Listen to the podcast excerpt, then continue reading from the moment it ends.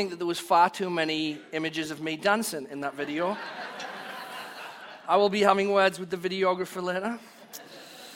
The reason we wanted to show you that video, that's a recap of uh, three weeks of VBS that we've done as a church this summer. One here at this campus, our very first at this campus, uh, with our kids celebrating the story of God and getting to hear the story of God for the first time. Uh, but you'll notice in there, there was a scene where the kids were pouring money in the bucket. And all summer, as a church family, as a whole church family, we have been kind of taking part of this mission to raise funds for Cure International in Zambia uh, to help them build a new facility, a new hospital uh, where kids and families can get much needed medical care. Uh, across our three VBSs, our kids raised over $12,000. Incredible effort from them.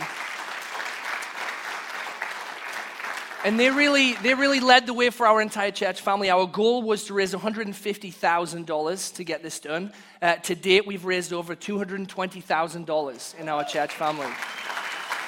And that, that is a wonderful thing to celebrate. And I want to I want to thank you as a church family for, for living out the generosity of Christ and helping us do that. We couldn't do that without the generosity of God's people investing in this.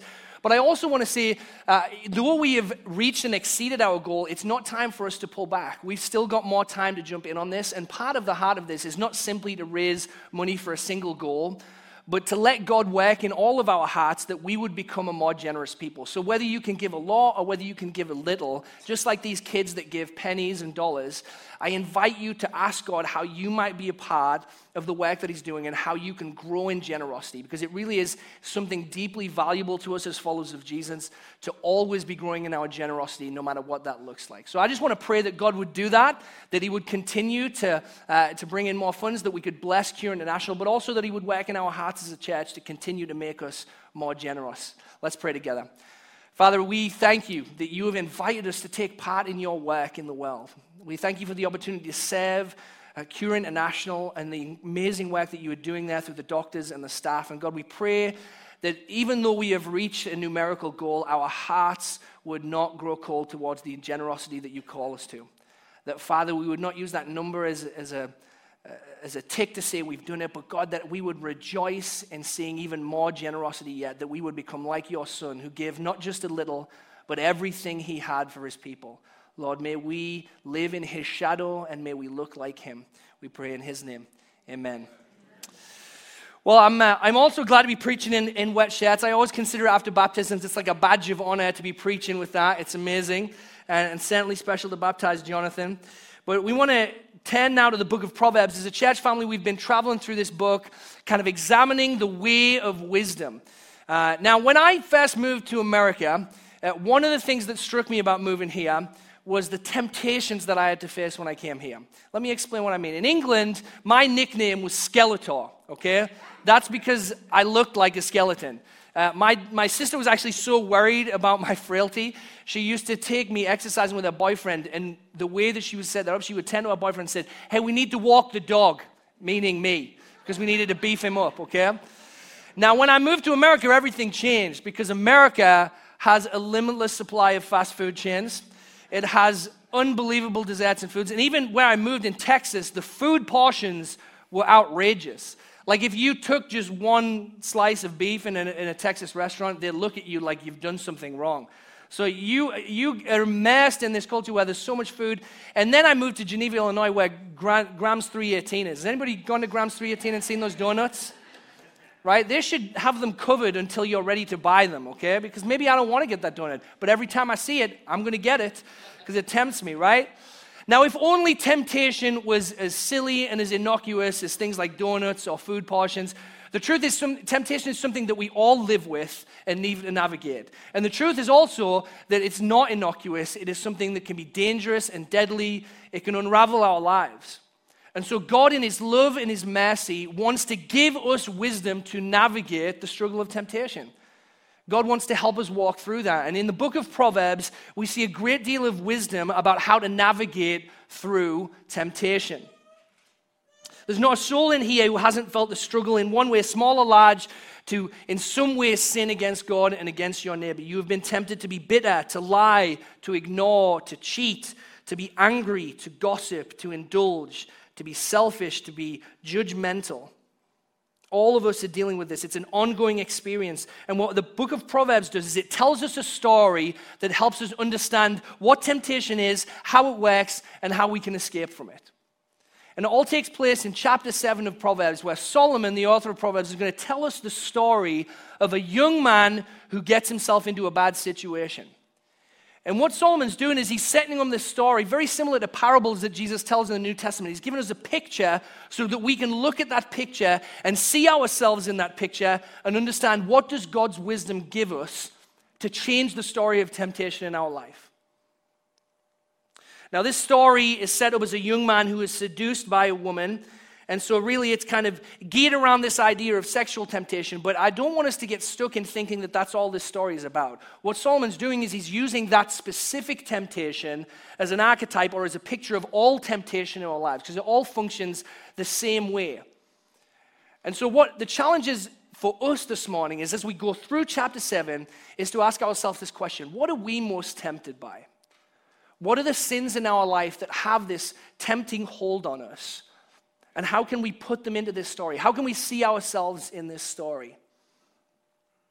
We want to identify the areas where we are tempted and learn how to navigate our struggles by seeing the context, the content, and the consequences of temptation. So let me tell you first about the context of temptation. Now, another thing about me when I lived in England is I, uh, I strove to be in the popular crowd, and the, the place that I landed in high school to try and get in the popular crowd was with uh, a bunch of skaters, okay, skateboarders. Now, uh, I could not skateboard to save my life, but they could. So if I just hung out with them long enough and stood with a skateboard in my hand, maybe I would be brilliant. But there was this one occasion we were, we were downtown in my hometown Hartlepool, uh, and they, were, they loved to kind of take videos of themselves doing tricks on the skateboard. So we're hanging out, and one of my friends, Anthony Cook, a guy that we all called Cookie, he had this brilliant idea that he was going to climb on top of a bus depot roof and drop down, uh, and, and it would just be this amazing uh, scene of him coming down on a skateboard landing, and everybody would clap and cheer. I knew as soon as he suggested it, that's not going to end well if you do that. The roof was probably about 20 feet off the ground. And they, uh, the, the more I said, I don't know, this seems, this seems like a bad idea, they, the more they were insistent, oh, look amazing. No, you can do a cookie, you can do it. So sure enough, he gets boosted up on top of the bus depot. After about two minutes of kind of wagging himself up, he skates forward, drops down. I won't tell you what happened to his ankles, but it was not pretty. He had to spend the rest of the summer in one full leg cast and then one around his ankle. It ended really badly. And the whole time I was like, I could look at that picture, I looked at the scene of him on the depot, and I knew this is not going to end well. I can see where this is all going. Sometimes we need a little perspective outside of ourselves to understand that the situations we're in are not heading where we think they are. And that really is the story of temptation, isn't it? Is that sometimes we are so captured by something that looks beautiful to us, that looks worthy to us, and yet God says, I have a perspective that you don't, and I can see that this is not going to end well. That's the context of this story that we're told in chapter 7. This is Proverbs 7, verses 1 through 10. Solomon says, My son, keep my words and treasure up my commandments with you. Keep my commandments and live. Keep my teaching as the apple of your eye. Bind them on your fingers, write them on the tablet of your heart. Say to wisdom, You are my sister, and call insight your intimate friend, to keep you from the forbidden woman, from the adulteress with her smooth words. For at the window of my house I have looked out through the lattice, and I have seen among the simple, I have perceived among the youths a young man lacking sense, passing along the street near her corner, taking the road to her house in the twilight, in the evening, at the time of night and darkness. And behold, the woman meets him dressed as a prostitute, wily of heart. Now, does that sound like a scene that's going to end well? A young man traveling down a dark street, even as Solomon says, I want you to think about wisdom. I want you to think about what it means to navigate life well. Let me tell you the story of a young man walking at night towards the home of a forbidden woman. Doesn't sound like it's going to end well. And there are two things that I want to highlight about the context of this young man's temptation that I think we can all apply to every temptation we face. And those two things are our heart and our enemy. Our heart and our enemy. Alistair Begg, one of my favorite pastors, says that disaster happens at the intersection of desire and opportunity. Our heart is our desire, and opportunity is our enemy. Those two things come together, and disaster happens when those two things meet. That's what's happening for this young man. So let's talk about that first truth our heart. See, our own heart works against us. It's an important truth that we all need to learn. We're told it time and time again in the scriptures. In Jeremiah 17 9, one of the most important scriptures you could ever memorize says this The heart is deceitful above all things and desperately sick. Who can understand it? Jeremiah is saying is that our heart loves things that's not always good. It's twisted, it's easily corrupted, it's easily manipulated. And then in the New Testament, James says this Let no one say when he is tempted, I'm being tempted by God, for God cannot be tempted with evil, and he himself tempts no one. Verse 14, but each of us is tempted when he is lured and enticed by his own desire.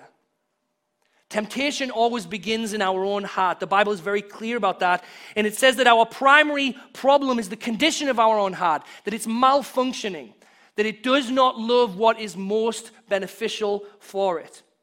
We could look at this story about this young man and say, well, he's being set up. This, this woman is, is tempting him. She's coming to him. And for sure, that's going to be a part of the story that's important. But the story begins with who?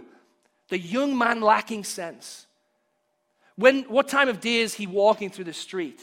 Night, darkness, isolation. It's a picture that this man is where he should not be. Now, we could say that this young man is not actively seeking to be tempted. He's not going out of his way to kind of make sure that it doesn't happen. He's not chasing it, though, and yet still, he's putting himself in danger. It's not enough that we simply don't sin. We must consider the places where we are putting ourselves that are tempting us to sin. Where are we walking in night and darkness? Where are we placing ourselves in danger? He lacks sense because he doesn't know himself. We can all see clearly from the first few verses of the story, we know where it's going, and he can't. And so, my encouragement for you, God's words encouragement for you, is to learn to know yourself, to accept that your heart is not interested in what is best for you. It is easily manipulated. Your temptation begins with your own desire. We need to be journaling. We need to be inviting accountability into our life. We need to be asking the question where are we prone to sin? And where can we set safeguards in place? Now, at this point, we, we might be prone to say, well, so are we supposed to live in a padded room to escape temptation? And the, the truth is, obviously, no, we can't do that. But we can be thoughtful about what is unique to our own hearts and our own lives that we know we're going to be tempted by. We might say, well, isn't it legalistic to be, to be living by rules, to, to stop ourselves from doing stuff? Legalism would, would, would be if we told everybody else that they have to live by our rules. But actually, holiness is saying, I know my own heart, I know what's happening to me, and I'm going to be wise about where I put myself. But that's only the start of the story. There is also a crisis because it's not just this young man's heart that it's his problem, it's his enemy. There is an enemy that is seeking to devour him. That's what we're told in the letter of 1 Peter in the New Testament. Jesus' says, dear friend says in 1 Peter 5 8, Be sober minded, be watchful. Your adversary, the devil, prowls around like a roaring lion, seeking someone to devour. It's not just our own hearts, it's not just desire, but as Alistair Begg said, it's the intersection of desire with opportunity, and our enemy knows how to create a good opportunity to tempt us. He watches us and stalks us. He is a fierce and dangerous enemy. Sometimes we kind of see him as this cartoonish villain, silly and ridiculous, but the truth is, he is a deadly predator that hunts us. My son Jonathan loves to watch these videos of different animals and he reads these books about different predators. And, and lately we've kind of got into watching these videos of uh, snake feedings because we're weird people. But what, whatever happens, if you've ever watched the feeding of a snake, what happens is they'll drop a, a, a mouse in. The snake does not immediately go for it, it watches it.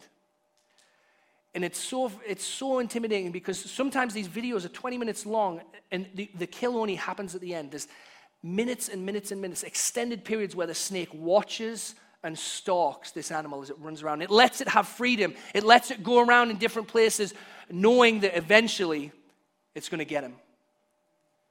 You know, your enemy is described as a serpent in the scriptures for a reason because he's watching you, he is stalking you, he is preparing to create opportunities that your heart will be led to be manipulated by and deceived by so that he can pull you into his snare.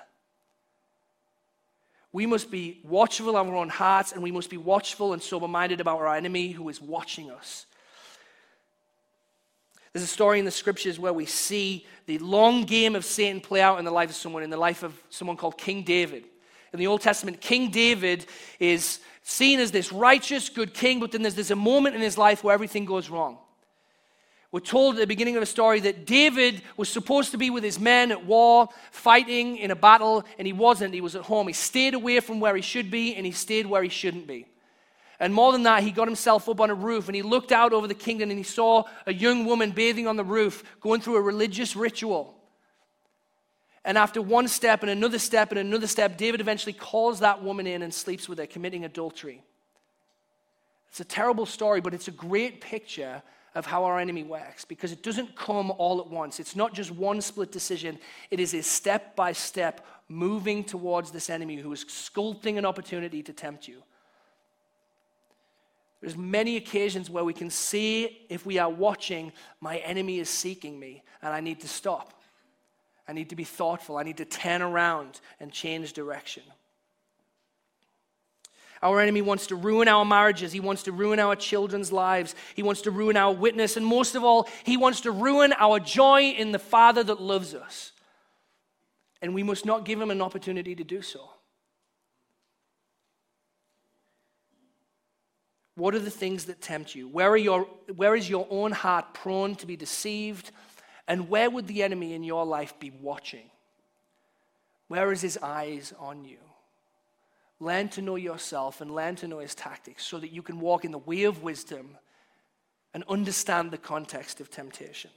It is so important to understand the context of temptation if we are to navigate it well. Second thing that Proverbs 7 gives us is it tells us about the content of temptation. The content of temptation. Now, I've said many times in sermons, I'm a marketer's dream come true because I will buy into anything if you give me a really good pitch. And these days, the internet is so good at gathering information on us, it's frightening how well they can sculpt the perfect ad for you. I actually watched a documentary a, a couple of years ago now called The Social Dilemma. Has anybody watched this documentary on Netflix? It's really, really frightening how often, when you travel around the internet and you click on things, there are companies that are tracking everything that you click on, tracking even how long you hover over certain things, so that they can sculpt and create this perfect pitch to you to buy something. And if you, I am unfortunately plagued by uh, hair loss medication. I, I'm concerned by that because I, I not, maybe they're looking at the pictures or something, but that is freakishly good at targeting me. Now, the content of temptation is important because our enemy wants to create the perfect opportunity, the perfect lies that will deceive us and manipulate us. This is what happens in this story. In Proverbs 7, we're told, starting in verse 10, Behold, the woman meets him dressed as a prostitute he of heart. And she's going to create this terrible opportunity where she tells him several lies, three in specific. We're told she's loud and wayward. Her feet do not stay at home, now in the street, now in the market, and at every corner she lies in wait. She seizes him and kisses him, and with bold face she says to him, I had to offer sacrifices, and today I have paid my vows. So now I have come out to meet you, to seek you eagerly, and I have found you. I've spread my couch with coverings, colored linens from Egyptian linen. I have perfumed my bed with myrrh, aloes, and cinnamon. Come, let us take our fill of love till morning. Let us delight ourselves with love, for my husband is not at home. He has gone on a long journey. He took a bag of money with him, and at full moon he will come home. This woman exploits this man's lack of sense by telling him three lies. The first one is this that you are promised good. Temptation will always begin by promising you good. It promises you good. She says to him, Come, let us take our fill of love till morning. Let us dis- delight ourselves with love. She's not offering him something that is detestable or ugly, she's offering something that is desirable. It's promising good. You remember way back at the beginning of the story of God, the serpent comes and he doesn't allure them with a lie about something ugly and overtly horrible. He allures them with something that we're told was pleasing to the eye and good to be desired for eating. John Piper says this The power of all temptation is the prospect that it will make me happier. No one sins out of a sense of duty. What sins have beset you, and what happiness have they promised you? Behind every temptation you face is a lie about finding some form of happiness, some form of joy. Your enemy knows what your heart desires, what it longs for. This woman, interestingly enough, she says, I've paid my vows. I've made my sacrifices. She almost has this sense where she says, Look, I've done what I'm supposed to do. Now it's time for me to get what's good. And she's whispering this into the ears of this young man who may have also likewise done the same, alluring him by saying, You've done what's right. It's now it's time for you to enjoy something good. You've worked hard, you've paid your vows. God will give you liberty after what you've done for him. But I had our pastoral resident, Blake Lawson, who preached an incredible sermon on this same chapter. He said this He said, If grace permitted the things that hurt us, it wouldn't be grace. If God's love allowed you to indulge in things that would harm you, it wouldn't be love. And so, even though temptation promises something good, we have to believe that God has something better. And that what God says no to, He says only out of great love for us out of a perspective that He has that we don't. We must remember that God is good, that we're told in Matthew 6 seek first the kingdom of God, and all these things will be added to you. It doesn't say seek God and give up all joy. It says, no, actually, seek first the kingdom, and then all the joy that you're seeking will be found in Him and in His kingdom. We're reminded of this in Psalm 16 as well, when we're told that in His right hand is fullness of joy. See, the God that we serve, we don't serve him out of sense of duty. We serve because we have found in him a greater joy than we've found anywhere else. That what God offers us is more beautiful, more good. Do you believe that God is committed not to cheap and shallow joy, but to everlasting joy? That God desires good for you more than you desire good for you. Second lie that we're told is that temptation denies consequence. It says nothing will happen. Nothing bad will happen. No one will ever know. All sin has consequences, unfortunately. It is a lie when we are tempted by saying that no one will know. Let me ask you this question What would you do if no one would ever know? What would you be tempted to fall into? Father does not desire the consequences of sin for us because he understands them in such a profound way that we do not. See, what the Father knows is that if you give in to temptation, if you sin, there are real consequences that harm you. He knows that shortly after temptation will follow accusation. That the same one who has tempted you and allured you will moments later change and say, Now you can never be forgiven. Look at what you have done. Heaps guilt and shame upon us. No sin goes without that. Many of us live in the guilt and the shame and carry the weight of other sins that we have committed. And this in turn only compounds temptation. So another consequence of temptation is not just the guilt and the shame that follow, but that it pulls us into an ever deeper hole in which we are more and more tempted to try and hide our shame and guilt by indulging in something else. David attempted to cover up his sin with Bathsheba by doing more and more, committing more and more sin. He killed Bathsheba's husband. He tried to put it down in the dark. The more that he tried to avoid his guilt and his shame, the more he was tempted and the deeper he traveled. Jonathan Edwards says, The sin turns the heart into a fire. And just as there has never been a fire that said, Enough fuel, I'm fine now, so there has never been a sinful heart that said, I've had enough promises freedom, but it creates chains. Let me ask would God be loving if He allowed us to live in our chains? The last lie is that temptation means that you are more important than others. It elevates self above others. Temptation elevates self above others. This woman, she says, I came to seek you. I've been looking for you. It's you I want. I found you. She speaks to this young man's vanity. See, sin's impact is never isolated. And though we might tell ourselves it's okay because this is not hurting anybody else, doesn't hurt anybody else, and so it's okay for me to do this. The truth is, there is nothing that God has prohibited that doesn't have consequences for others. The man who cheats on his wife, the parent who is harsh with his children, the friend who gossips, all of these things, though we are convinced by temptation they won't hurt any others, can cause tremendous pain.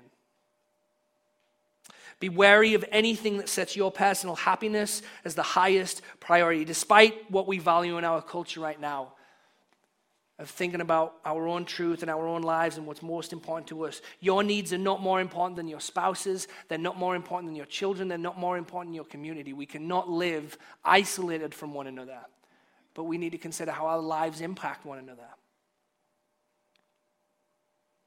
Jesus calls us to self denial, and we might feel as though that life may not be as joyful as the one that we could make for ourselves, but the truth is, denying ourselves doesn't end up in us losing ourselves, it ends up in us finding ourselves. God asks us to deny ourselves because out of his great love for us, he wants us to find something better. Remember that malfunctioning heart that we talked about. We've got to deny ourselves because we need to trust a better voice than our own. As Proverbs tells us, there is a way that seems right to man, but in the end it leads to death. And that's how I want to close here, and just in the last few minutes, talk about the consequences of temptation. Story ends this way With much seductive speech, she persuades him. With a smooth talk, she compels him. All at once, he follows her as an ox goes to the slaughter, as a stag is caught fast till an arrow pierces its liver as a bird rushes into a snare. He does not know that it will cost him his life. And Solomon turns back to us and says, Now, O sons, listen to me and be attentive to the words of my mouth. Let not your heart turn aside to her ways. Do not stray into her paths, for many a victim has she laid low, and all her slain are a mighty throng. Her house is the way to Sheol, going down to the chambers of death. The end of the story of temptation for this young man is destruction. Earlier you read a section in verses 16 and 17 where she, the, the, woman is telling him about how she's prepared her bed. She says, I've, I've laid it with certain linens, I've put aloe on it, I've put myrrh on it, and cinnamon. And that's meant to be kind of a picture of seduction and, and kind of creating this alluring atmosphere, but it also means something else. You see, all of those spices that she mentioned if you were reading this in ancient times, you would have known that every one of those spices are the specific spices used to embalm dead bodies. This young woman is not bringing him in to bring him joy, she's bringing him to bury him, to take his life.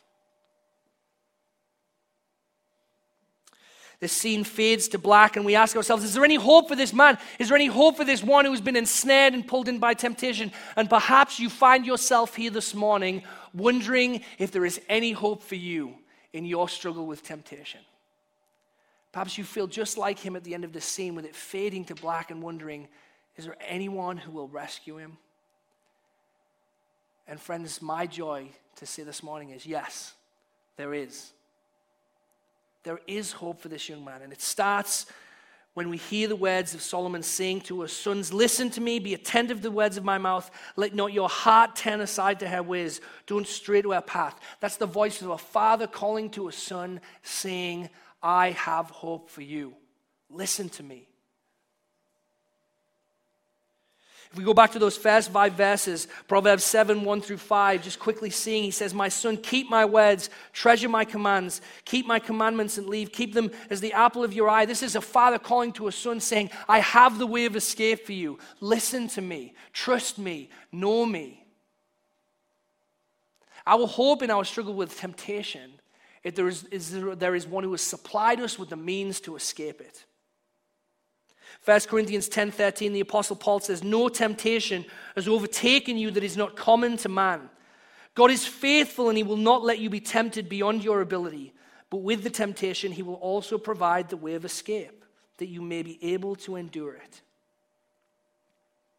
The famous reformer Martin Luther once said, You cannot keep birds from flying over your head, but you can keep them from making a nest in your hair. The idea here is that God has given us the means in His Word and in His commandments to avoid temptation, to overcome temptation. He's not left us alone. So, the first thing that you can do to find the way of escape is to throw yourself into the Word of God, to throw yourself into the wisdom of Scripture. We're told in Psalm 119, 9 through 11, How can a young man keep his way pure? By guarding it according to your word. Says, With my whole heart I seek you. Let me not wander from your commandments. I've stored up your word in my heart that I might not sin against you.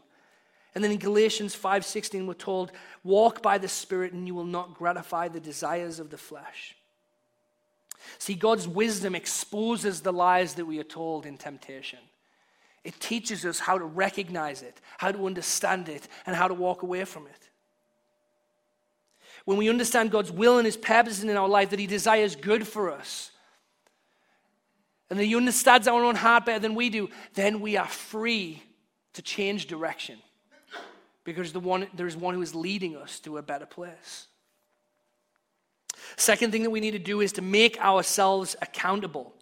This young man's mistake was that he was traveling on a dark street all by himself.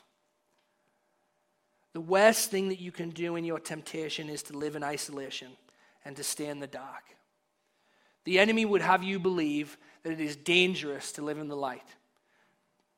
For other people to see inside your heart and your struggles and I promise you, as one whose life has been full of so many different broken, dark, sinful moments, the kindest thing that God did for me was to teach me to talk to others and to let them into my life. To give me a church family like you, that I can share my burdens and my struggles. That's why we have rooted groups and life groups and men's groups and women's groups, is because we know that God has called us to live into community, to be accountable to one another, to carry one another. We're told again in James, confess your sins to one another that you might be healed. God wants us to call in help, to get insight from others. But changing our behavior alone will not save us from temptation because many of you have tried that. Many of you have faced temptations of various kinds and said, I want to stop, I'm going to change, I'm going to do new things today. I'm going to make sure that I don't go here and I'm going to do all of these things. And yet you find yourself stuck in a cycle of repeating and repeating and repeating. And you sit here listening to a sermon about temptation. You say, that's all well and good, but I know what it feels like to have failed. And I feel chained by my temptations and my struggles. And so, what you need is not just a new set of behaviors, it's a new heart. And, friends, you can get that too. You can get that too by seeing the one who has faced temptation for you. Hebrews 4:15 We do not have a high priest who's unable to sympathize with our weaknesses, but one who in every respect has been tempted as we are and yet was without sin. I told someone earlier this week if I had that I was going into the fight of my life against a 300 pound professional boxer, you know who I would want to talk to fast? You know who I want to spend time with fast? the one that's beat him already. And who is that? Who is the one that has stared straight into the monster of temptation and has defeated it? It's Christ. One who was tempted in every way like we are, and yet was without sin. He is our champion. We can't look to ourselves to rescue from temptation. We must look to Him. He's the only one who's done it. He's the only one who's faced it. And He wants to nourish us and strengthen us. And the other joy that we have is knowing that God is not one who sits in the heavens looking down in all of our struggles and telling us, okay, do this, do this.